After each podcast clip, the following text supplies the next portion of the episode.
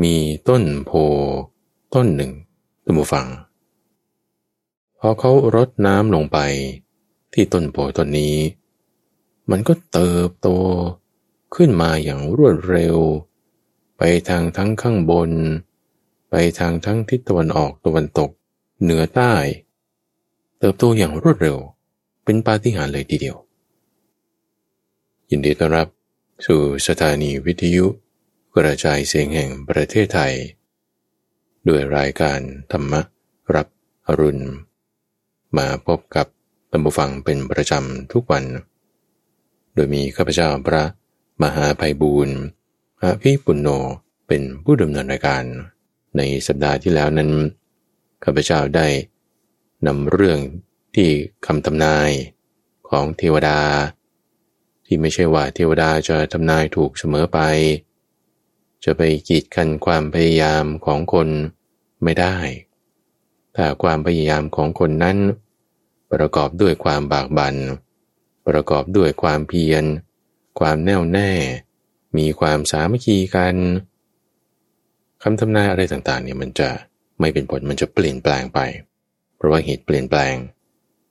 ในนิทานชาดกนั้นชื่อว่า จุลกาลิงคะชาดก เป็นเรื่องที่ท่านพระสารีบุตร ได้เกิดเป็นอมาตผู้ให้คำปรึกษา ในการที่จะพลิกผันให้เกิดชัยชนะได้ ก็เลยอยากจะนำเรื่องของการลิงคะโพธิชาดก ซึ่งเป็นชื่อเรื่องเหมือนกันเลยมีคำว่ากลิงคะ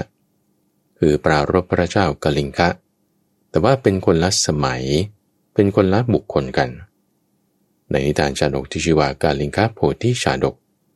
ว่าด้วยการพยากรณ์ ที่อันเป็นชัยภูมิ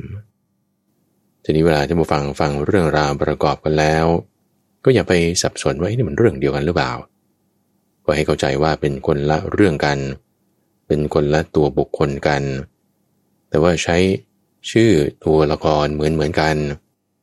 เนื้อหาก็แตกต่างกันด้วยในเรื่องนี้ก็ปรารบต้นโพต้นหนึ่งที่อยู่ที่วัดเชตวัน ในสัปดาห์ก่อนๆโน้นที่ข้าพเจ้าได้นำเรื่องของปทุมาชาดก ที่เป็นตอนที่ท่านพระอานนท์ได้ปลูกต้นโพ ที่วัดเชตวัน แล้วมีเหล่าภิกษุ จะนำดอกไม้มาบูชามาถวาย แต่ไม่ได้รับดอกไม้ แต่พอท่านพระอนนท์ไปบินบาตได้ดอกไม้มาเออนั่นพระว่าท่านเป็นผู้ที่รู้จักวาจาสุภาษิต รู้จักการกล่าวถ้อยคำที่จะให้เกิดความฟูใจเกิดความสบายใจได้นี่คือประเด็นหลักในเรื่องของปฐุมาชาดก ก็จึงมาสอดคล้องตรงนี้กันผู้ฟังว่า ในที่มาที่ทำไมถึงมีการปลูกต้นโพที่วัดเชตวัน นี่แหละเนื้อหามาในกาลิงคาโพธิชาดก เรื่องนั้นเริ่มมาตั้งแต่ ตอนที่พระพุทธเจ้า มาอาศัยอยู่ที่วัดเชตวัน ในกรุงสาวัตถี ทีนี้เวลาออกพรรษาแล้ว ท่านก็จะเดินทางไปตามที่ต่างๆ เพื่อที่ว่าจะไปแสดงธรรมที่นั่นที่นี่ ช่วงที่พระพุทธเจ้าไม่อยู่นะทุกฝัง เหมือนมันว่างวังเวง วิเวงโวง ไม่มีที่อะไรจะเลิกถึงพระพุทธเจ้าได้นะคือถ้า ลองเปรียบเทียบกับที่กรุงราชกฤห์แคว้นมคต เออยังมีที่ที่จะระลึกถึงพระพุทธเจ้าเช่นต้นโพที่ท่านตรัสรู้ ที่โพที่มณฑลตำบลขยาใกล้ กรุงราชกฤห์ในแคว้นมคต คนเข้าไปที่นั่นเห็นสถานที่แล้วก็ยังระลึกถึงพระพุทธเจ้าได้ เป็นหนึ่งในสังเวชนียสถานสีแต่ที่กรุงสาวัตถีเนี่ยไม่มีเลย พอพระพุทธเจ้าไม่อยู่แล้วเฮ้เขาจะไปบูชาพระพุทธเจ้ากันยังไง สมัยก่อนนั้นก็ไม่มีพระพุทธรูปไงท่านผู้ฟัง ทุกวันนี้เราไปที่วัดไหน เออ เราจะนึกถึงพระพุทธเจ้าได้ไงอะ เอาเขาก็สร้างพระพุทธรูปเอาไว้ ประดิษฐานไว้อย่างดีในอาคารที่มีสถาปัตยกรรมเป็นพิเศษเฉพาะ เราก็เรียกอาคาร ที่มีสถาปัตยกรรมพิเศษเฉพาะนั้นเรียกว่าโบสถ์แล้วก็มีพระพุทธรูปอยู่ภายในบางทีก็ทำพระพุทธรูป เล็กบ้างใหญ่บ้าง รูปร่างปางต่างๆออกไปตั้งไว้ในโรงครัวบ้าง ในศาลาหอฉันบ้าง บางคนก็เอาไปไว้ในห้องนอนบ้างกุฏิบ้าง หรือห้องสวดมนต์บ้าง อันนี้คือเป็นเครื่องที่เราจะ ระลึกถึงบูชาพระพุทธเจ้า ประเด็นข้อนี้ข้าพเจ้าได้กล่าวไว้อย่างละเอียดแล้ว ในการบูชา สิ่งหรือคนที่ควรบูชาบางทีก็ต้องมีเครื่องมือดังคือในช่วงของใต้ร่มโพธิบท ในหัวข้อของมงคลชีวิต เรื่องของการบูชา พูดไว้เต็มๆ 60 นาทีเลยไปฟังไปหาฟังรายละเอียดในตอนนั้นก็ได้ ว่าทำไมบางคนเขาถึงจะต้องการ เครื่องบูชา เขาถึงจะต้องการสิ่งที่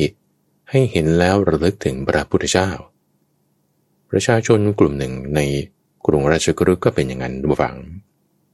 ไม่อยู่แล้วเราจะทำยังไงก็เลย พากันไปที่กุฏิที่ท่านเคยพักอยู่ แล้วก็ไปวางดอกไม้วางอะไรกันไว้ที่นั่นทำให้ท่านอนาถาบินนิกา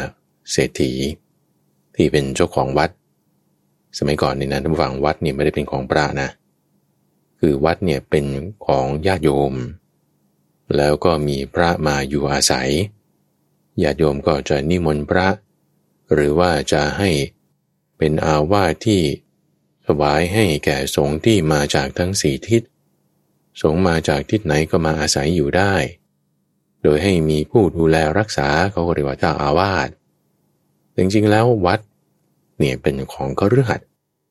ในที่นั้นท่านอนาถาบินทิกาเศรษฐีก็จึงมาเรียนปรึกษาเรื่องนี้กับท่านปรานนท์ว่าที่วัดของเราเนี่ยมันไม่มีอะไรที่จะเป็นเรื่องบูชาเรื่องที่จะระลึกถึงพระพุทธเจ้าเลย เราน่าจะทำที่ที่จะให้เกิดการบูชาขึ้นไว้สักแห่งหนึ่งนะ ปรึกษากันกับท่านปรานนท์ ท่านปรานนท์ก็จึงทูลถามพระพุทธเจ้า ว่าลักษณะที่จะระลึกถึง ในที่นี้เขาจะใช้คำว่าเจดีท่านผู้ฟัง เจติยะ หรือเจดีคำนี้หมายความว่า ที่อันบุคคลควรบูชา หรือเราควรจะตั้งจิตไว้ให้ดี ในที่นี้ มาจากคำว่า จิตธาตุธาตุเดียวกันกับคำว่าจิต หรือก็ยังหมายถึงการที่ทำให้วิจิตพิสดารก็ได้เหมือนกัน ทีนี้พอท่านใช้คำว่าเจดี คือที่ที่เราจะตั้งไว้ด้วยดีด้วยจิตของเราแล้วท่านพระนนท์ไปถามพระพุทธเจ้าว่า เอ๊ะที่แบบเนี้ยที่ว่าจะตั้งไว้ให้ดีด้วยจิต ให้บูชาอย่างดีเนี่ยมันจะเป็นยังไงได้บ้างรูปแบบจะเป็นยังไง คือถ้าสมัยนี้มาถามพระเราก็จะบอกว่าเขาสร้างพระพุทธรูปสิ สร้างพระเครื่องสิ อันนี้คือจะเป็นรูปแบบที่เรานิยมกันทำในสมัยปัจจุบันนะแต่บุฟังอาจจะเคยถูกพระเจ้าพระสงฆ์ชักชวนให้สร้างพระพุทธรูปบ้าง เหรียญบ้าง หรือบางคนเนี่ยแล้วก็มาชักชวนพระ ให้สร้างเหรียญให้สร้างรูปเคารพต่างๆ อันนี้คือเป็นลักษณะของเจดีย์ทีนี้เรากลับไปที่ต้นบัญญัติเลยดีกว่าทุกฝัง สมัยปัจจุบัน ทำยังไงนั้นยกไว้ก่อน สมัยก่อนทำยังไงเอางี้ดีกว่า ไปถามพระพุทธเจ้าท่านพระนนท์บอกว่าเจดีเนี่ยมีกี่อย่าง พระพุทธเจ้าอธิบายไว้สามอย่าง คือธาตุเจดีธาตุนี้คือธาตุนะทอทงสระอาต่อเต่าสละอุ บริโภคเจดี แล้วก็อุเทสิกะเจดีสามประเภทธาตุนั้น หมายถึงเวลาที่พระพุทธเจ้าปรินิพานแล้ว เอาสิ่งที่เหลืออยู่เผาแล้วเหลือธาตุดินธาตุอะไรต่างๆแล้ว ตรงนั้นแหละเป็นที่ที่จะบูชาได้ ตั้งจิตไว้ในการที่จะเคารพนอบน้อมได้ คือธาตุเจดี เขาก็จึงสร้างเป็นสถูปเป็นที่ที่ก่อด้วยอิฐเอาพระธาตุนี้บรรจุเข้าไปข้างใน แล้วก็เรียกสถานที่นั้นว่า ธาตุเจดี อย่างที่เราเห็นที่นครปฐมพระประถมเจดี หรือเห็นที่นครพนม นั่นเรียกว่า พระธาตุพนมบรมเจดีนี่คือในสมัยปัจจุบันนะเปรียบเทียบว่าเออต้องตอนที่พระพุทธเจ้าบรินิพพานไปแล้ว ถึงจะทำท่าเจดีได้ เอาท่าส่วนที่เหลือนั้นไปบรรจุข้างใน แต่ว่าถ้ายังมีพระชนชีพอยู่เนี่ยจะมาสร้างพระธาตุเจดีย์ไม่ได้ เพราะว่ายังไม่ตาย ยังไม่เหลือธาตุเหลือซากอะไรต่างๆเหล่านั้น จะทำได้ก็คือ บริโภคเจดีย์บริโภคเจดีย์นั่นก็คือเอาข้าวของ เช่นบาจีวรออะไรของที่พระพุทธเจ้าเคยใช้ เอาไปใส่ไว้ คือเหมือนอย่างกับว่าทำไมเวลาที่เราจะหยิบจับของพระเช่นจะจับจีวรพระจะจับบาทพระ ก็ต้องยกมือไหว้ก่อน เพราะว่าข้าวของเครื่องใช้ของนักบวชสำหรับเครือขัดแล้วจะปรากฏเป็นบริโภคเจดี บริโภคเจดีคือ ที่ที่เราจะตั้งความบูชาไว้ในข้าวของเครื่องใช้ ของครูบาอาจารย์ ของพระเจ้าพระสงฆ์ของพระพุทธเจ้ายังรวมถึงสถานที่ที่ท่านเคยใช้สอยต่างๆด้วย ในที่นี้กุฏิที่ท่านเคยพัก จะเรียกว่าเป็นบริโภคเจดีก็ได้ ส่วนอุเทสิกะเจดี คือที่ทำอุทิศเจาะจงคำนี้ในสมัยปัจจุบันเขาก็จะแปลความหมายว่าหมายถึงพระพุทธรูป ที่ทำให้ดูแล้วก็จะนึกถึงพระพุทธเจ้าได้ มีรูปมีวัตถุลักษณะแบบนั้น ซึ่งสมัยก่อนนั้นก็ยังไม่มีอุเทสิกาเจดี จะมีก็แต่บริโภคเจดี แต่ข้าวของบริการของพระพุทธเจ้า จะเอาไปใช้มันก็เลยยังไม่เหมาะ ก็เลยมีความคิดกันว่าเอาต้นโพก็แล้วกัน ต้นโพที่พระพุทธเจ้าเคย ตรัสรู้ เอาพันจากที่นั่น มาปลูกที่กรุงสาวัตถีในวัดเชตวัน เพื่อให้ทุกคนทุกคนเขาได้พบได้เจอได้เข้าหาได้ง่าย กว่าที่ว่าจะต้องเดินไปทางกุฏิของพระพุทธเจ้า ซึ่งบางทีก็จะผ่านเขตพระสงฆ์อื่นๆต่างๆ เข้าไป จะไม่ได้รับความสะดวกเท่าไหร่ก็จึงปรึกษากันกับท่านพระอานนท์อันนี้คือท่านพระอานนท์ไปถามพระพุทธเจ้านะว่าเจดีย์มีกี่ประเภท จริงๆแล้วถ้าเราไปค้นดูในอังคุตรนิกาย หรือว่าในทีฆานิกายก็มีบ้างจะพูดถึงเจดีย์อยู่ 4 ประเภท ที่พูดไปเมื่อสักครู่นี่มี 3 คือทาตูเจดีย์คือใส่พระบรมสารีริกธาตุบริโภคเจดีย์ คือสิ่งของหรือสถานที่ที่พระพุทธเจ้า ท่านเคยใช้สอยหรือเคยอยู่ ในกรณีนี้สังเวชนียสถานสี่ทั้งหมด เป็นบริโภคเจดีได้ ถ้าเขาใส่พระธาตุของพระพุทธเจ้าเข้าไปข้างใน ก็เรียกว่าเป็นธาตุเจดีได้เหมือนกัน อย่างที่สามที่พูดไปเมื่อสักครู่คืออุเทสิกาเจดีคือสถานที่สิ่งที่เราทำขึ้นเจาะจงว่านี้คือแทนพระพุทธเจ้านะเเช่นพระเครื่องพระพุทธรูป และอย่างที่สี่คือธรรมเจดี คือพระธรรมนั่นเองคำสอนพุทธพจน์ต่างๆเนี่ยเป็นที่ให้ระลึกถึงพระพุทธเจ้าได้ต้องกลับมาที่ความหมายของคำว่าเจดีครั้งหนึ่งนะท่านฟังนะ ว่าหมายถึง การที่เราตั้งจิตไว้ที่จะบูชาระลึกถึง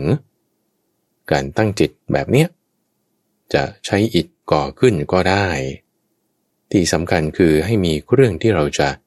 ตั้งบูชาไว้ ให้จิตเราตั้งไว้ด้วยดีสำคัญที่การบูชาอะทีนี้ พอท่านนาดาบินิกาเศรษฐี มาปรึกษากับท่านพระนนท์แล้ว คิดว่าเอองั้นเราควรจะเอาต้นโพ มาปลูกที่นี่บ้าง เพื่อให้ระลึกถึงพระพุทธเจ้าที่วัดเชตวัน ขออนุญาตพระพุทธเจ้าแล้ว ก็จึงให้พระเจ้าเปรตที่โกศลนางวิสาขามหาอุบาสิกา และทั้งเจ้าของวัด คืออนาถาบินทกาเศรษฐีมาร่วมบุญในก้อนนี้ด้วย มาปลูกต้นโพ ในที่ที่คนอื่นจะเข้าถึงได้ง่าย มองเห็นดูแล้วก็จะระลึกถึงพระพุทธเจ้าได้ ก็ปลูกมันบริเวณ ตรงทางเข้าประตูวัดพระเชตวันเลย จึงได้มอบหมาย ให้ท่านพระมหาโมกขลานะ เอาร่วมบุญในข้อนี้ด้วย ช่วยไปนำลูกโพจากต้นพระศรีมหาโพมา โดยท่านพระมหาโมกขลานะก็หอบไปเลยดูฟังหอบไปเจอลูกโพลูกหนึ่ง ที่กำลังจะร่วงหล่นบนพื้นดินเลยเอาจีวรไปรองไว้ปุ๊บ โดยที่ไม่ให้ตกพื้น เราก็ไม่ต้องไปเด็ดด้วย เออ นี่คือ หล่นมาเป็นการเฉพาะกันว่า รับมาเสร็จด้วยจีวรของท่านแล้วเขากลับเอามาให้ท่านพระอานนท์พวกเรื่องเขาก็ขุดหลุมละท่านผู้ฟัง เพราะว่าพระสงฆ์เนี่ยไปขุดหลุมเองไม่ได้นะ เตรียมพื้นที่เองไม่ได้มันจะผิดศีล ก็มอบหมายให้เศรษฐีเขาก็มีคนจัดการอะไรต่างๆ เรียบร้อย จะปลูกต้นโพลงบริเวณนั้นก็จึงเอาอ่างทองใบใหญ่ มาวางไว้ในหลุมที่ขุดนั้น เจาะก้นอ่างแล้ว มอบลูกโพสุกแก่พระเจ้าเปรตที่โกศลให้พระเจ้าเปรตที่โกศลเนี่ยได้เป็นประธานในการปลูกต้นโพต้นนี้ พระราชามามีความคิดความดำรินะหวังว่าเฮ้เราก็ไม่ได้ว่าจะเป็นพระราชาตลอดไปแล้ววัดนี้ก็เป็นวัดของอนาถาบินทิกาเศรษฐี ให้ท่านเจ้าของวัดนี่แหละเป็นคนปลูกก็แล้วกัน ก็จึงมอบให้อนาถาบินทิกาเศรษฐีเป็นคนที่จะลงมือเอาลูกโพเนี่ยผลเนี่ยลูกโพนี่ผลไม่ได้ใหญ่นะฝั่งผลน้อยๆเล็กกว่าปลายค่อยเรานี่วางลงไปในที่ที่จะเตรียมปลูกนั้นท่านเศรษฐีก็จึงเอาเปลือกตม ที่เป็นดินที่มันเละๆมีความชุ่มชื้น วางลงไปนี่เขาก็ทำพิธีกันนะทุกฝั่งทั้งพระทั้งโยมอะไรอยู่กันเต็มในบริเวณนั้น พอฝังลูกโพสุกไว้ในเปลือกตมเท่านั้นเองทุกฝัง ปล่อยมือออกมานี่เกิดอัศจรรย์ขึ้น ว่า ต้นโพนี่ยังรากออก เท่ากับงอนไถทิ่มลงไปในพื้นดินโอ้โตขึ้นอย่างรวดเร็วเลย แล้วก็ยิงลำต้นสูงขึ้น ไปทางข้างบนห้าสิบศอก สูงขึ้นไปประมาณชั่วสองบุรุษแล้วก็แยกออกเป็นสี่กิ่งด้านข้าง ไปทางด้านทิศตะวันออกตะวันตก ทิศเหนือทิศใต้ ไปอีกด้านละห้าสิบศอกคือข้างบนเนี่ยก็ขึ้นไปห้าสิบศอกเลยใช่ไหมหน้าหลังซ้ายขวาอีกห้าสิบศอกใหญ่โตขึ้นเป็นต้นโพที่แบบว่าโอ้สูงขึ้นเลยทันที เกิดความน่าสะใจขึ้นแบบนั้น อันนี้คือเรื่องราวมาในกาลิงกาโพธิชาดกนะทุกฝังเออก็มีเหตุอัศจรรย์ขึ้นแบบนี้ ก็เลยทำการบูชากันเต็มที่ไม่ว่าจะด้วยทองเงินดนตรี น้ำหอม น้ำดี รัตนะแก้ว มณี สร้างกำแพงล้อมรอบทำซุ้มประตูประดับอะไรต่างๆ ให้ดีงามโอ้เกิดความอัศจรรย์ประชาชนนี่เกิดความยินดีร่าเริงเเห็นต้นโพแล้วนี่ก็นึกถึงพระพุทธเจ้า เออ นี่ท่านพระอนุนเป็นประธานในการปลูก มีท่านเศรษฐีด้วยท่านพระราชาด้วย ทุกคนต่างมีความยินดีกัน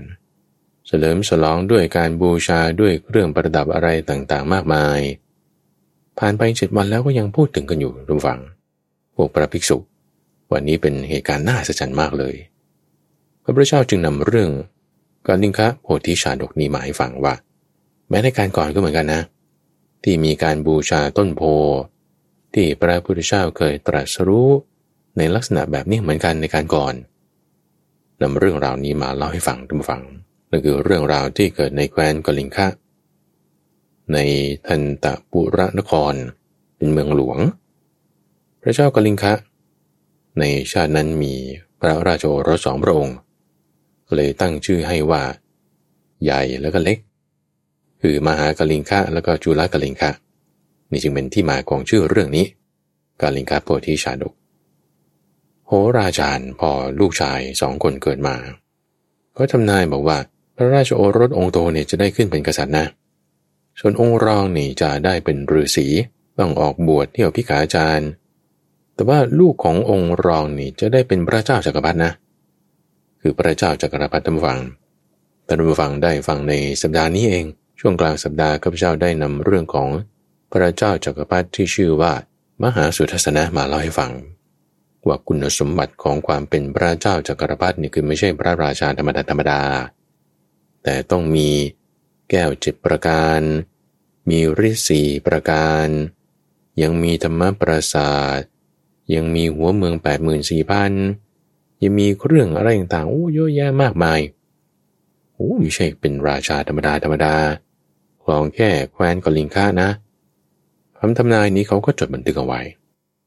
พอพระราชาล่วงลับไป พระราชโอรสองค์โตก็ได้ขึ้นกรองราชใช่ไหมแล้วก็เลยตั้งองค์น้องขึ้นเป็นอุปราชปรากฏว่าอุปราชเนี่ยมีความคิดทัวฟังว่าเฮ้ยคนลูกของเราเนี่ยจะได้เป็นพระเจ้าจักรพรรดิจะใหญ่กว่า เสด็จพี่ของเราซึ่งเป็นพระราชาอยู่ตอนนี้อีกนะ ก็จึงแบบว่ามีมานะ มีมานะนี่คือบางทีก็ไม่ฟังความกันบ้าง มีความคิดที่เป็นปฏิบัติอะไรกันบ้าง พระราชานี่ก็แหมมันไส้ละว่าน้องชายเราทำไมเป็นอย่างนี้ ให้จับเลย ให้จับอุปราชคือน้องชายคือจุลกลิงคะ ว่าถ้าเจ้าคิดจะอุกอาจขึ้นจริงราชสมบัตินี่ไม่ได้นะ ในขณะที่ปรึกษากับฝ่ายอมาตของตน นี่คือพระเจ้ามหากลิงคะนะที่เป็นผู้พี่ มีสายของอุปราช คือจุลกลิงคะนี่แหละ ไปทราบมาก็เลยคิดว่าเอาละเราแย่แล้ว ถ้าเสด็จพี่จะเล่นไม้นี้จับเรานี่ เราก็ไปไม่เป็นเหมือนกันแล้วก็เลยหนีดีกว่า ได้เอาเครื่องหมายเอาไว้เครื่องหมายที่จะบ่งบอกถึงความเป็นตัวเองเวลาที่กลับมาบางทีเวลาผ่านไป 10 ปี 20 ปีจำหน้าก็ไม่ได้ละ คนเรามันเปลี่ยนแปลงไป ภาพลักษณ์ จะต้องมีเครื่องหมาย คือเอาตราสแตมป์ของอุปราช ของจุลกลิงคะเอาผ้ากำพลเนื้อละเอียดที่เป็นเฉพาะของพระราชาของเจ้า แล้วก็พระแสงขันคือมีดดาบเอาไป เราบอกว่าของสามอย่างนี้จะเป็นตัวที่จะระบุตัวตนของเราในภายหลังที่เราจะกลับมา ตอนนี้นี่ขอไปลี้ภัย อยู่ในชนบทปลายแดนเพื่อที่จะหลีกเลี่ยงราชภัยนี้ แล้วก็หนีไป หนีไปนี่ก็ไปอยู่ในป่าแล้วทวัง อยู่ในป่าก็เป็นฤาษีเนี่ยคือตรงกับคำทำนายเลยคำทำนายทุกฝั่งในบางครั้งก็เป็นจริงใช่ไหมในบางครั้งมันก็ไม่เป็นจริงอะสัปดาห์ที่แล้วเราพูดถึงเรื่องที่ไม่เป็นจริง สัปดาห์นี้เราพูดถึงเรื่องที่มันเป็นจริงไปตามคำทำนายบ้าง ไม่ต่างอะไรกันกับเวลาเราฝันหละระวังบางคนเขาฝันว่าเออเนี่ยฉันจะตายบ้าง เฮ้ยหรือฉันจะได้ไปที่นี่บ้าง หรือคนนั้นจะมาหาฉันบ้างเฮ้ยบางทีก็มีเหตุการณ์นั้นเกิดขึ้นจริงๆนะเฮ้ยบางทีมันก็ไม่ใช่อย่างนั้นจริงๆนะ คือบุรพานิมิตนี่บางทีมันก็ถูกไม่ถูกไม่รู้ว่าเป็นบุรพานิมิตหรือเป็นแค่เพียงความฟุ้งซ่านหรือแม้แต่เป็นบุรพานิมิตจริง ๆ อย่างเรื่องในสัปดาห์ที่แล้ว จุลกลิงคะชาดกนะแล้วก็สามารถเปลี่ยนแปลงแม้แต่ขนาด บุรพานิมิตได้เลยด้วยซ้ำทีนี้กลับมาเรื่องกลิงคาโพธิชาดกนี่นะว่า พอดอกบวชแล้วไปลี้ภัยอยู่ในป่าแล้ว ซ่อนแฝงตัวไม่ให้ใครรู้จักแล้ว มีพระราชาในแคว้นมัทราช อยู่องค์ที่ประสูติพระธิดาขึ้นมา โหราชาในที่นั้นก็ทำนายดูฟัง หมอดูแล้วนะเออเขาบอกว่า พระธิดาองค์นี้จะต้องพิขาจารเลี้ยงชีพ แต่ว่าโอรสของพระนางนี่จะได้เป็นพระเจ้าจักรพรรดินะ พอข่าวนี้แพร่สะบัดออกไป ทั่วชมพูทวีปเลย ก็เลยจะมาสู่ขอพระนางนี้ ว่าอุ้ยถ้าลูกของนางนี่จะได้เป็นพระเจ้าจักรพรรดิเนี่ยก็ขอให้มาได้อภิเศษกอะลูกชายของฉันเด้อลูกชายของฉันจะได้เป็นพระเจ้าจักรพรรดิเนี่ยไปสู่ขอโอ้ไม่ใช่คนเดียวสองคนเนี่ยเยอะแยะมากมาย ระราชาของพระธิดาองค์นี้ก็เลยมามีความคิดว่า ถ้าเรามอบลูกสาวของเราให้ใครสักคนใดคนหนึ่ง พระราชาที่เหลืออื่นก็จะโกรธแล้วอาจจะมีสงครามกันได้ เอางี้แล้วกันก็ให้ไปลี้ภัยเหมือนกัน เพื่อที่จะหลบจากราชภัยนี้ ก็จึงให้ไปอยู่ป่า คือไปกับแม่ ให้พระอัครเมสีและพระธิดาปลอมแปลงพระองค์ไปหนีเข้าป่า ไปสร้างอาสมอยู่ทาง ตอนเหนือของจุลกลิงคานั่นเอง จุลกลิงคาก็อยู่ในอาสมทางตอนใต้ของแม่น้ำเมเหสีนี้กับพระธิดาก็อยู่ทางตอนเหนือ คือในทางต้นน้ำปรากฏว่า ตอนที่ไปหาอาหารกัน คุณแม่จะไปหาอาหารก็คิดว่าเออลูกเนี่ยจะได้รับอันตราย ถ้าเราจะไปหาด้วยกันสองคน ก็จึงให้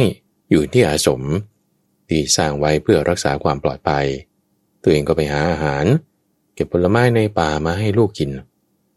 ตัวลูกในขณะที่รอแม่อยู่ก็มานั่งอยู่ริมน้ำเปีนขึ้นไปบนต้นไม้ เก็บดอกไม้อะไรต่างๆแถวนั้น มาทำเป็นเสื้อดอกไม้ คือเครื่องประดับศีรษะที่ทำจากดอกไม้นั่นเอง เหมือนว่าเป็นที่คาดผม หรือเป็นคล้ายๆ กับมงกุฎเป็นที่ครอบศีรษะที่ทำมาจากดอกไม้เอามาประดับตกแต่งอะไรต่างๆแล้ว อันไหนชอบใจก็เก็บไว้ใช้ อันไหนไม่ชอบใจก็โยนทิ้งไปปรากฏว่าทำให้เสื้อดอกไม้ที่พระธิดาองค์นี้โยนทิ้งไป เกิดจุลกลิงกะเก็บได้ทุกฝังว่าเอ๊ะจะไม่มีเสื้อดอกไม้ลอยมาตามน้ำจึงได้มาทางต้นน้ำแล้ว ก็เห็นพระธิดานี้ ที่กำลังนั่งอยู่บนต้นมะม่วง ในขณะที่เธอกำลัง ประดับดอกไม้ทำเสื้ออยู่นั้นเธอก็ร้องเพลงด้วยเสียงอันไพเราะด้วย จุลกลิงกานี่ก็จึงเกิดจิตปฏิพัทธ์คือเกิดความหลงไหลนังขึ้นทันทีก็เลยได้กล่าวทักทายขึ้น พระธิดานั้น ก็ด้วยความที่ตัวเองเป็นกษัตริย์เนาะ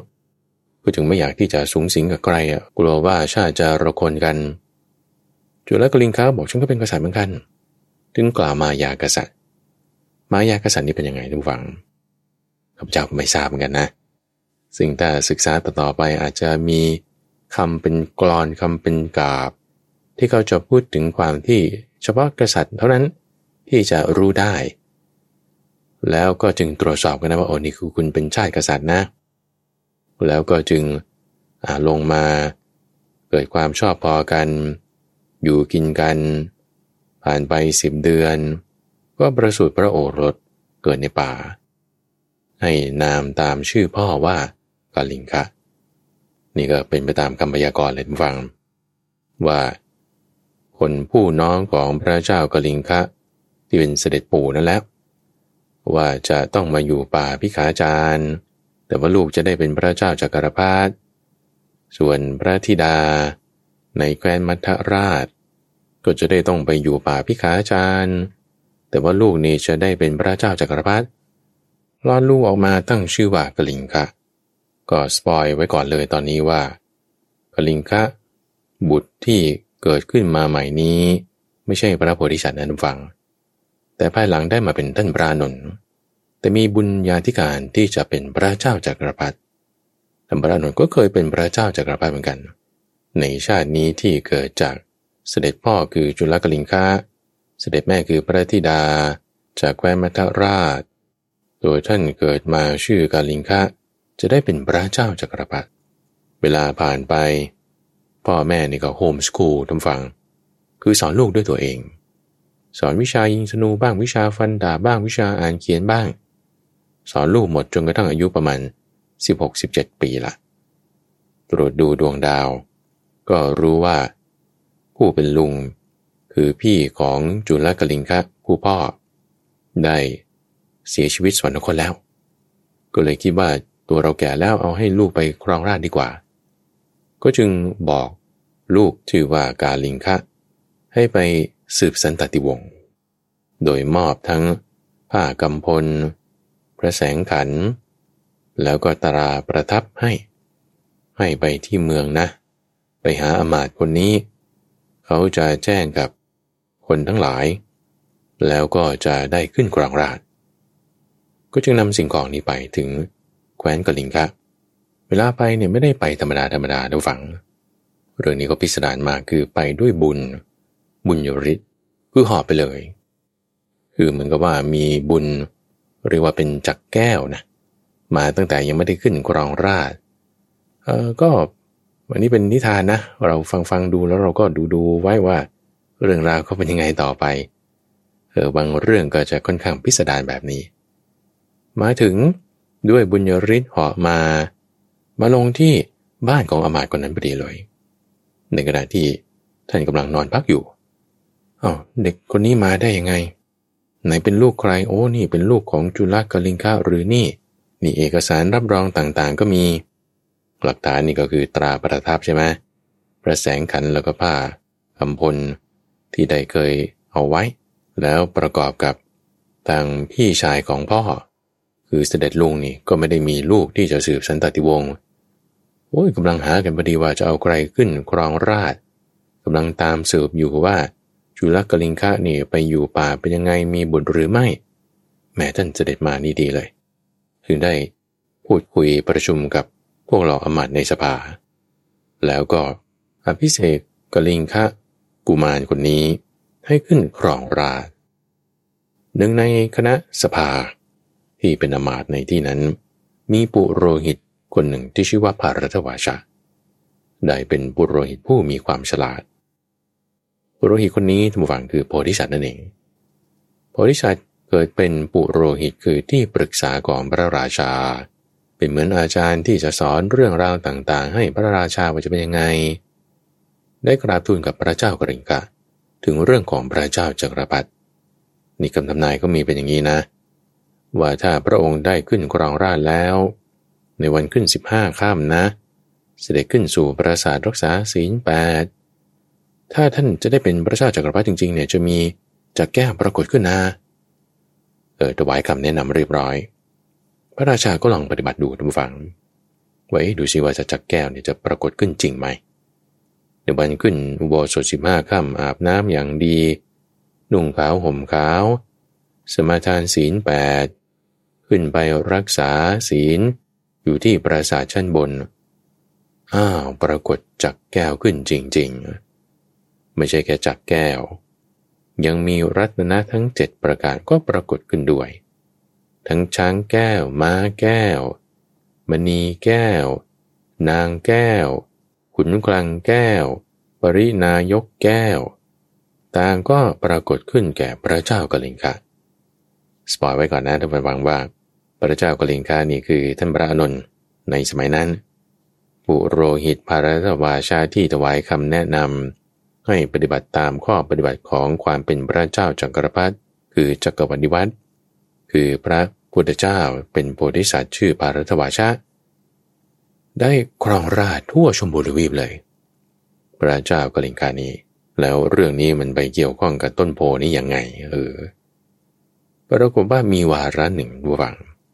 คือการครองราชของพระเจ้ากลิงกานี่ก็ครองราชโดยธรรม จะเป็นพระเจ้าจักรพรรดิได้ก็ต้องเป็นโดยธรรม ครองราชโดยธรรม ปกครองแว่นแคว้นโดยธรรม มีวาระหนึ่งที่ทำการตรวจไปทั่วชมพูทวีปกำลังที่ขึ้นช้างไป ขี่ช้าง เรียกว่าช้างแก้วเนี่ยก็เหาะได้นะ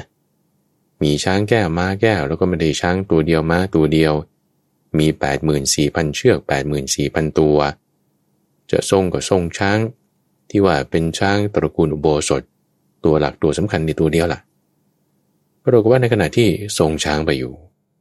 เกิดขี่เหมือนเรานั่งยานไปเนี่ยนะ เกิดมันตันตึกขึ้นนะเอาไปต่อไม่ได้ เฮ้ยทำไมพื้นที่ตรงนี้ ปกติว่าเวลาบินไปมันไม่มีอะไรจะมาขวางนั่นมันก็บินทะลุไปได้หมดใช่ไหมเป็นอากาศ แต่พอถึงพื้นที่ตรงนี้มันไปต่อไม่ได้ ตันตึกไปเลย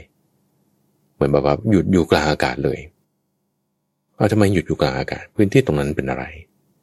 คือเรียกว่าเป็นมหาโพธิมณฑลดูฟัง คือเป็นพื้นที่ที่พระพุทธเจ้า ได้มานั่งตรัสรู้ เป็นบริเวณต้นโพในเรื่องนี้ก็ไม่ได้บอกว่าเป็นต้นโพของพระพุทธเจ้าชื่ออะไรนะ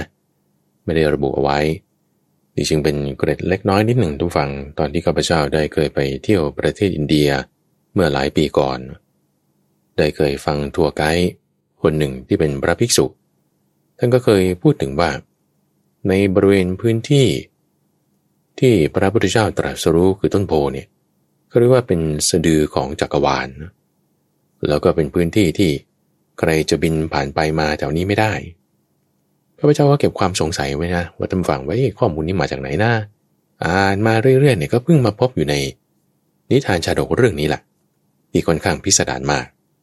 เรื่องของการลิงคาโพธิชาดก พูดถึงความที่ว่าเป็นสะดือจักรวาล คือจริงๆเขาใช้คำว่าสะดือของแผ่นดิน เป็นที่ที่ได้รับชัยชนะทั้งปวง ไม่มีใครที่จะสามารถหอกข้ามเหนือพื้นที่โพธิมณฑลไปได้ อันนี้คือเป็นเนื้อหาที่มาในนิทานชาดกเรื่องนี้ พระเจ้ากลิงคะขึ้นขี่ช้าง แก้ว ที่ห่อไปได้ จะข้ามบริเวณมหาโพธิมณฑลไปไม่ได้ ตันตึก เหมือนติดแน่วแน่นิ่งอยู่กลางอากาศเอ๊ะทำไมไปไม่ได้ ขนาดช้างที่มีอนุภาพมากขนาดนี้ทำไมไปไม่ได้ปุโรหิตโพธิสัตว์ตัวฟัง ที่เป็นคนฉลาด จึงมาตรวจดูว่าเอ๊ะธรรมดาอากาศไม่มีที่กั้นหน้าน่าจะใส่ช้างไปได้ดูแล้วเอ๊ะทำไมไปไม่ได้ พื้นที่ตรงนี้น่าจะต้องมีอะไร จึงลงไปดูทุกวัง ตรวจดูว่าอ๋อมันเป็นสะดือแผ่นดิน เป็นชัยบัลลังก์คือที่นั่งที่มีชัยชนะของพระพุทธเจ้าทั้งปวงแล้วเขาก็มีตำนานกันด้วยว่า ไม่ว่าจะพระพุทธเจ้าองค์ไหนในสี่องค์ก่อนที่ผ่านมา คือหมายถึงพระพุทธเจ้าของเราด้วยนะองค์ที่สี่ และในอีกหนึ่งองค์ที่จะมีมาข้างหน้า คือพระพุทธเจ้าสีอริยเมตไตรก็จะมาใช้พื้นที่ตรงนี้เหมือนกันที่จะตรัสรู้นี่คือเขาเหมารวมกันในพัตรกับนี่เลยว่า มีพื้นที่ตรงนี้ ก็แสดงว่าเหตุการณ์นี้เกิดขึ้น ในช่วงที่ผ่านจากพระพุทธเจ้าองค์แรกในกับนี้มาแล้ว ก็จะมีพระเจ้าจักรพรรดิเกิดขึ้น เสด็จมาแล้วไปต่อไม่ได้ ลงมาตรวจดู อ๋อเป็นสะดือแผ่นดิน เป็นพื้นที่อันเป็นมงคล ได้รับชัยชนะ รู้ความข้อนี้แล้ว ก็จึงขึ้นมากราบทูลกับพระเจ้ากลิงกะ ว่าเนี่ยเป็นอย่างนี้นะท่านไปต่อไม่ได้ถ้าต้องการทดสอบจริง ๆ นี่ ให้ทดลองดูก็ได้ว่า พยายามจะใส่ช้างไปให้ได้ ช้างนี่จะได้รับการเบียดเบียนมากก็จะไปไม่ได้ พระเจ้ากลิงคาก็เลยทดลองดูว่าเอ้บุญของเราเนี่ยมันจะไปได้ไหมใส่ช้างไป ช้างนี่ก็พยายามจะไปตามคำสั่งของพระราชา แต่ถูกเบียดเบียน รับภาระหนักไม่ได้โอ้กระอักเลือดมา ช้างนี่ อ่อนลงอ่อนลง ตายเลยท่านฟัง ช้างเนี่ยสุดลงสุดลงจากที่บินลอยๆอยู่นี่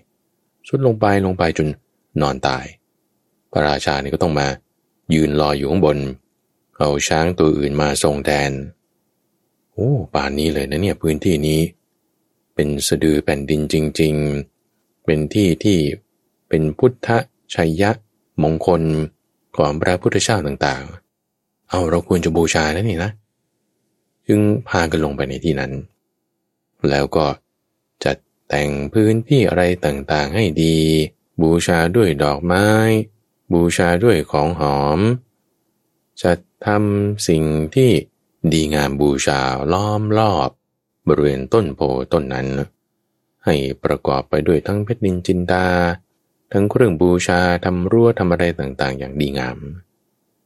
นนี้คือพระพุทธเจ้าเล่า เรื่องกาลิงคะโพธิชาดก ว่าเอามาที่ถวายคำแนะนำเป็นบุโรหิตที่ชื่อว่าปารัตวาชะ ได้เป็นพระพุทธเจ้าในบัดนี้ พระราชา คือพระเจ้ากลิงกาที่เป็นพระเจ้าจักรพรรดิสมัยนั้น ได้มาเป็นท่านพระอนุนในปัจจุบันนี้ ยกเรื่องนี้เพื่อที่จะอธิบายถึง การที่ทำไมประชาชนเขาถึงมาบูชาต้นโพกันมากมาย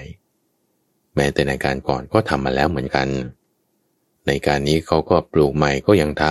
ำแม้แต่ในปัจจุบันนี้หวังถ้าเราไปดูที่ประเทศอินเดีย ที่พุทธคยา ต้นโพที่พระพุทธเจ้าได้ตรัสรู้นั่นนะก็มีทั้งนักบวช ทั้งอุบาสกอุบาสิกา ต่างมาบูชาทำการระลึกถึงพระพุทธเจ้าข้าพเจ้านะไปครั้งแรก ก็สิบปีที่แล้วมั้ง ได้ไปในครั้งนั้น ก็รู้สึกว่าสถานที่แห่งนี้โอ้โหมีพลังมาก ไปแล้วนี่เรานึกถึงพระพุทธเจ้าอย่างมากเลย เป็นสถานที่ที่ทำให้ จิตนั้นมีความเลื่อมใส นอกจากสถานที่ตรัสรู้ ก็ยังมีสถานที่อื่นที่เป็นสังเวชนียสถาน คือสถานที่ที่เห็นแล้ว ถ้ามีศรัทธา จะเกิดความสังเวชคือความระลึกขึ้นได้ว่าต้องทำอะไรสักอย่างใดอย่างหนึ่ง คือความร้อนใจที่เราจะต้องทำจิตให้สงบ เราจะต้องบูชา ด้วยการปฏิบัติบ้าง ด้วยเครื่องบูชาอย่างใดอย่างหนึ่งบ้างเดี๋ยวเราจะตระหนักขึ้นได้ ระลึกขึ้นได้ ความรู้สึกที่เราตระหนักถึงระลึกถึง ด้วยจิตแบบนี้ นี่คือเขาเรียกว่าสังเวชหรือจะใช้คำว่าเจดีก็ได้ คือสถานที่ที่เราจะตั้งจิตไว้สำหรับการบูชาทำให้มันมีความวิจิตพิสดารต้นโพเรียกว่าเป็นเจดีก็ได้ อันนี้คือเรื่องของกาลิงคาโพธิชาดก เป็นคนละเรื่องกันกับ จุลกาลิงคชาดก ชื่อคล้ายๆกันแต่เนื้อหาต่างกัน เรื่องนี้เป็นต้นมาของปฐุมมาชาดก เรื่องของการที่ว่าจะเอาดอกไม้มาบูชาด้วยการกล่าวคำที่เหมาะสม แล้วในเรื่องจุลกลิงคาชาดกนี่คือพระราชาพระเจ้ากลิงคาในพ่ายแพ้ในสงครามใช่ไหม ในความพ่ายแพ้นั้นพระพุทธเจ้าตอนเคยเป็นพระราชาธรรมดา เคยรบก็แพ้เหมือนกัน ได้ยกเรื่องของมหาอาสาโรหชาดก ที่พ่ายแพ้แล้ว ได้หนีไปชนบทปลายแดนแห่งหนึ่ง ชาวบ้านที่นั่นเขาเลี้ยงดูอย่างดี พอมาภายหลังท่านก็ตอบแทน ถึงขนาดว่ายกราชสมบัติให้กึ่งหนึ่งเลย ในเรื่องราวแบบนี้ก็มีอีกเรื่องหนึ่งที่ คล้ายๆกันเนื้อหาในแนวแนวเดียวกัน แต่แทนที่จะเป็นคนกล่าวนี้ เป็นสิงโตกับเป็นสุนัขจิ้งจอกคือที่ยกเรื่องราวที่คล้าย ๆ กันเหมือนเหมือนกันแนวแนวเดียวกัน มาประกอบให้ฟังกันใกล้ ๆ กันเนี่ยทุกวังเพื่อให้เราได้มีการเทียบเคียง แล้วก็จะได้จดจำได้ง่าย แล้วก็จะได้มีความรู้กว้างขวาง ในชาติก่อนๆต่างๆเป็นอย่างแรงไร ในนิทานชาดกที่ชื่อว่าคูนาชาดก ว่าด้วยมิตรธรรม เรื่องนี้ก็คือเนื้อหาแบบเดียวกันเลยว่า การที่เราได้ทำความดีมาในปังก่อน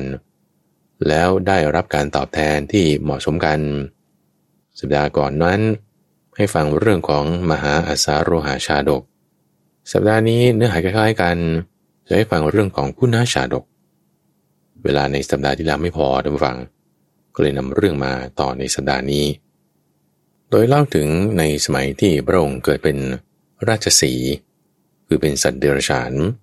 ที่อาศัยอยู่ในถ้ำแห่งหนึ่งบนภูเขา ในพื้นที่เชิงเขาแห่งหนึ่งทุกฝัง มีสระใหญ่แห่งหนึ่ง ในพื้นที่บริเวณใกล้ๆกับฝั่งของสระใหญ่นั้น มีที่ดอนอยู่จุดหนึ่ง ที่ดอนเนี้ยจะมีหญ้าเขียวอ่อนขึ้นอยู่บนพื้นที่นั้น เวลาน้ำขึ้นมันก็จะลอยขึ้นใช่ไหมลอยขึ้นแล้วมันแห้งลง มันก็จะเป็นเปลือกตมที่แห้งๆแข็งๆลอยอยู่บนหลังน้ำเวลาน้ำมันลดลง มันก็จะไปหนุนอยู่บนพื้นที่ดอนแห่งนั้น เกิดเป็นหญ้าเกิดเป็นอะไรขึ้นมาใหม่ น้ำขึ้นอีกมันก็ลอยขึ้นอีก มันเป็นพื้นที่ที่จะสามารถกระโดดไปได้จากริมฝั่ง แล้วก็ไปยืนอยู่ บนพื้นที่หญ้าแห้งๆนั้น ซึ่งก็จะมีสัตว์เนื้อเล็กๆ เช่นกระต่าย เช่นแมวป่า หรือแม้แต่สุนัขจิ้งจอก ที่จะไปกินหญ้าที่เกิดขึ้น บนหลังเปลือกตมแห้งตรงนั้น คือหญ้าบริเวณที่มันเกิดขึ้นเล็ก ๆ แบบเนี้ยมันจะเป็นหญ้าที่มีคุณสมบัติเป็นยาด้วย มีรสชาติดีด้วย เพราะมันมี อาหารอะไรน้ำอะไรเลี้ยงอย่างสมบูรณ์ปรากฏว่า ในวันนั้น ราชสีโพธิสัตว์ของเรา ก็คิดว่าจะไปล่ากวางเนื้อสายมากินในกว่าวันนี้ เห็นกวางเนื้อสายตัวหนึ่ง ไปและเล็มหญ้าอยู่ที่ตรงดอน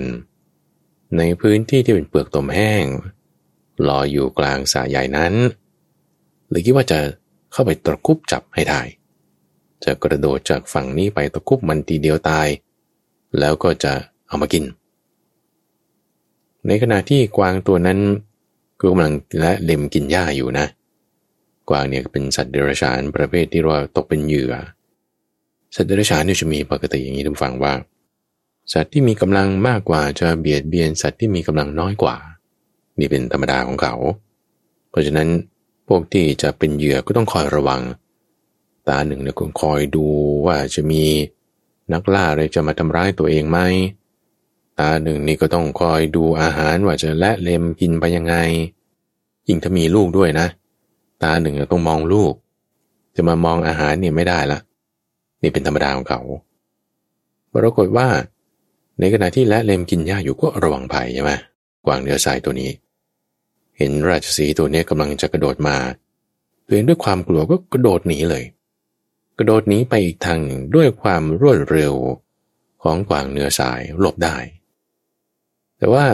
ราชสีที่จะกระโดดมาตะครุบกวางตัวนี้ด้วยโมเมนตัมพุ่งมาอย่างแรงนะก็ต้องเอาเท้าของตัวเองเนี่ยยันพื้นเอาไว้ เนื่องจากว่ากวางมันกระโดดหนีไปแล้ว ยันพื้นเอาไว้ด้วยทั้งน้ำหนักของตัวเอง ที่มีมากกว่าพวกสัตว เล็กๆ เช่น สุนัขจิ้งจอก เช่นกวาง แล้วก็ยังโมเมนตัมที่กระโดดมาอย่างแรงทำให้เท้าที่ยังลงบนพื้นนี่มันจุ่มปุ๊กทะลุลงไป ในพื้นดินที่เป็นเปลือกตมอยู่ข้างล่าง แล้วข้างบนก็เป็นเปลือกตมแห้งใช่ไหมมันแข็งแล้วนะข้างล่างมันเละมันเหนียว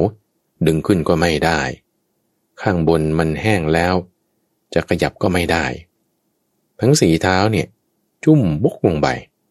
ในพื้นที่นั้นถูกล็อกอยู่เลย เอาขยับขาได้ขาหนึ่งก็ไม่ได้ สวยแล้ว ขาหน้าสองขาขาหลังสองขา จะดึงขึ้นด้วยความเหนียวหนืดของเปลือกตมข้างล่างก็ดึงไม่ได้ จะกัดแทะขุดออก เปลือกตรงข้างบนมันก็แห้งแล้วขุดก็ขุดไม่ได้ ติดแงกอยู่ตรงนั้นนะทุกฝังขวางเนื้อทรายก็หนีไปไหนแล้วไม่รู้ ตัวเองก็ยืนปักหลัก สี่ขาเป็นเหมือนเสานิ่งอยู่เลย วันที่หนึ่งผ่านไป ไม่มีใครมาช่วยไปไหนไม่ได้ขยับไม่ได้ วันที่สองสามสี่จนถึงวันที่เจ็ดนะทุกฝัง ข้าวก็ไม่ได้กิน น้ำก็ได้กินบ้างแล้วที่มันซึมซึมมาบ้างอยู่ตาม หยาดน้ำค้าง บนยอดหญ้าบ้าง โอ้แย่แล้วถ้าไปอีกไม่กี่วันนี้เราจะต้องตายแน่นอน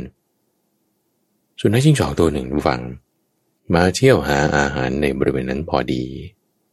เห็นราชสีเข้าก็จะเพ่นแล้ว ราชสีก็เห็นสุนัขจิ้งจอกเหมือนกัน จึงร้องเรียกบอกว่าให้ช่วยน้อยช่วยน้อย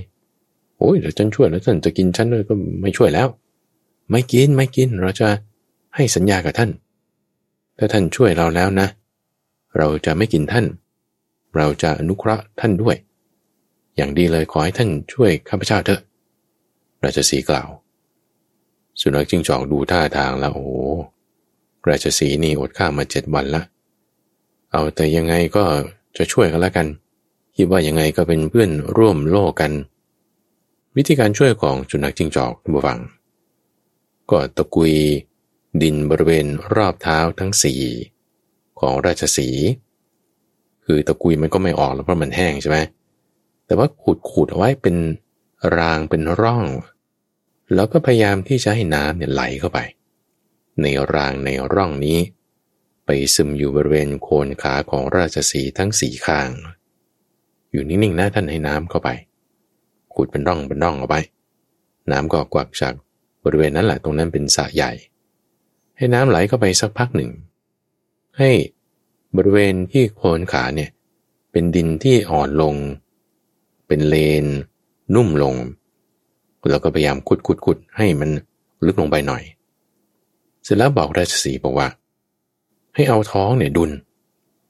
เอาท้องเนี่ยนะ วางไว้กับพื้นใช่ไหมหนุนพื้นแล้วยกขาทั้งสี่ขึ้น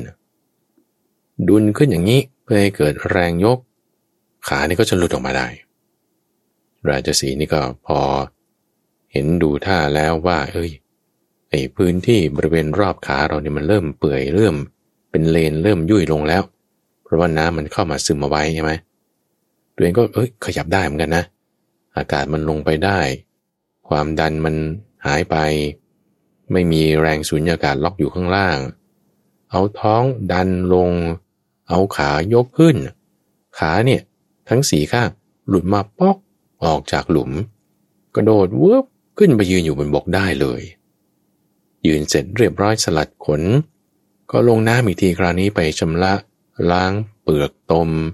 อะไรต่างๆที่ติดอยู่กับตัวติดอยู่กับขา พักให้หายเหนื่อยสัหน่อยกินน้ำอะไรต่างๆแล้ว ก็ฆ่าโคมาตัวหนึ่ง แล้วก็ฉีกเนื้อส่วนหนึ่ง วางไว้ให้สุนัขจิ้งจอกเอากินเถอะสหายราชสีกล่าว สุนัขจิ้งจอกเนี่ยก็กิน โดยเวลากินของตัวเองก็แบ่งเนื้อส่วนหนึ่งไว้ ให้กับแม่บ้าน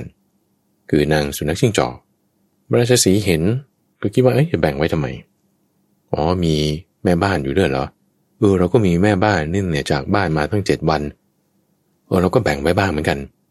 ให้สุนัขจิ้งจอก เอาเนื้อส่วนนั้นไปให้แม่บ้านกินแล้ว ก็พากันไป เอาเนื้อส่วนที่เหลือ เอาไปให้ แม่บ้านของราชสีคือนางราชสีปรากฏว่าพอไปถึงรังของตน ก็คืออยู่ที่ถ้ำที่บนภูเขา หมอบถ้ำอีกแห่งหนึ่งที่อยู่ทางปากถ้ำของตน มันก็มีหลืบน้อยๆเข้าไป ให้สุนัขจิ้งจอก และนางสุนัขจิ้งจอกอยู่ที่บริเวณนั้น ตัวเองเอาเนื้อให้นางราชสี แล้วก็อยู่ร่วมกันทั้งสี่ตัว คือราชสีนางราชสีสุนัขจิ้งจอกแล้วก็นางสุนัขจิ้งจอก อยู่กันด้วยความสมัครสมานสามัคคีบำรุงกันดูแลกัน เวลาจะไปหาอาหาร สามีสองตัวก็พากันไปภรรยานี่ก็อยู่ดูแลถ้ำหาอาหารได้มาแล้วก็แบ่งกัน อยู่มาเป็นอย่างนี้ด้วยความสามัคคีกันดีมาตลอดนี่คือหมายความว่า ราชสีที่เป็นโพธิสัตว์เนี่ยเขาตอบแทนคุณ ของสุนัขจิ้งจอกตัวนี้ โดยการให้มาอยู่ด้วยกัน โดยการล่าสัตว์ด้วยกัน แบ่งกันกิน แบ่งกันใช้ แบ่งกันอยู่นี่นะ จนกระทั่งได้ลูก ราชสีก็ได้ลูกราชสีสองตัว สุนัขจิ้งจอกก็ได้ลูกสุนัขจิ้งจอกสองตัว ก็บำรุงเลี้ยงกันมา มีความรักใคร่กันปรากฏอยู่มาวันหนึ่งท่านผู้ฟัง นางราชสีนี่มาสังเกตดูสามีของตัวเอง ว่าเอ๊ะทำไม สามีของเราเนี่ยดูคุ้นเคยกัน กับสุนัขจิ้งจอกตัวนี้ ทั้งลูกสุนัขจิ้งจอกด้วย สงสัยในมีอะไรกุ๊กกิ๊กกันกับนางสุนัขจิ้งจอกนี่หรือเปล่า คงจะมีการเชยชมเชยชิดกันเป็นแน่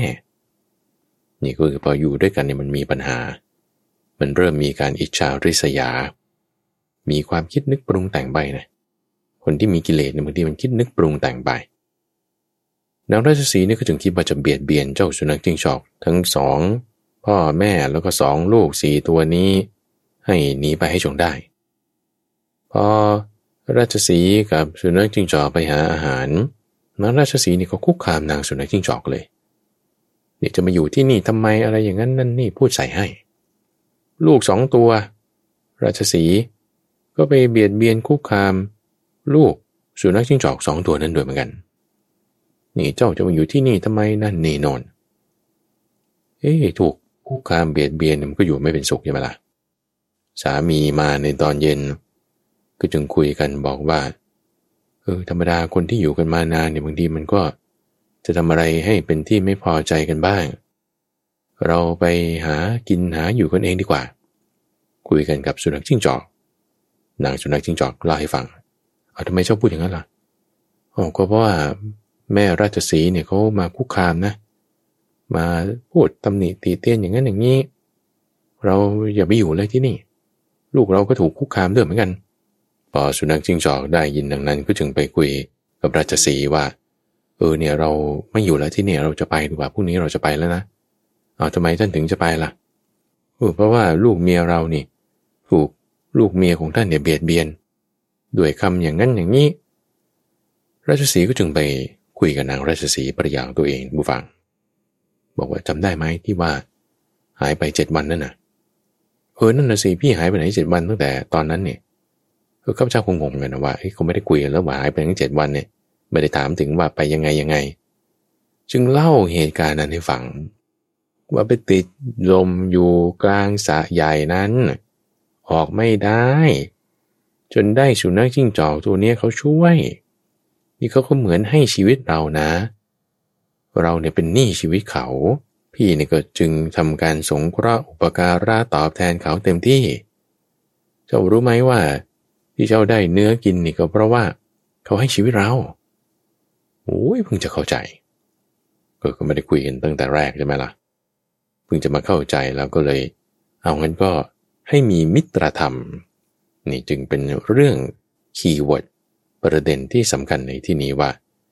อย่าแตกร้าวจากมิตรให้เร็วนัก อย่าจองเวรให้ยืดเยื้อ คืออย่าเห็นแก่สั้นอย่าเห็นแก่ยาว ทั้งเรื่องกุณะชาดกนะ ที่เอาราชสี และสุนัขจิ้งจอก มาเป็นตัวดำเนินเรื่อง หรือเรื่องในสัปดาห์ที่แล้ว คือเรื่องของมหาอัสาโรหะชาดก ลักษณะโครงเรื่องเหมือนกันเลย แต่ว่าตัวละครแตกต่างกัน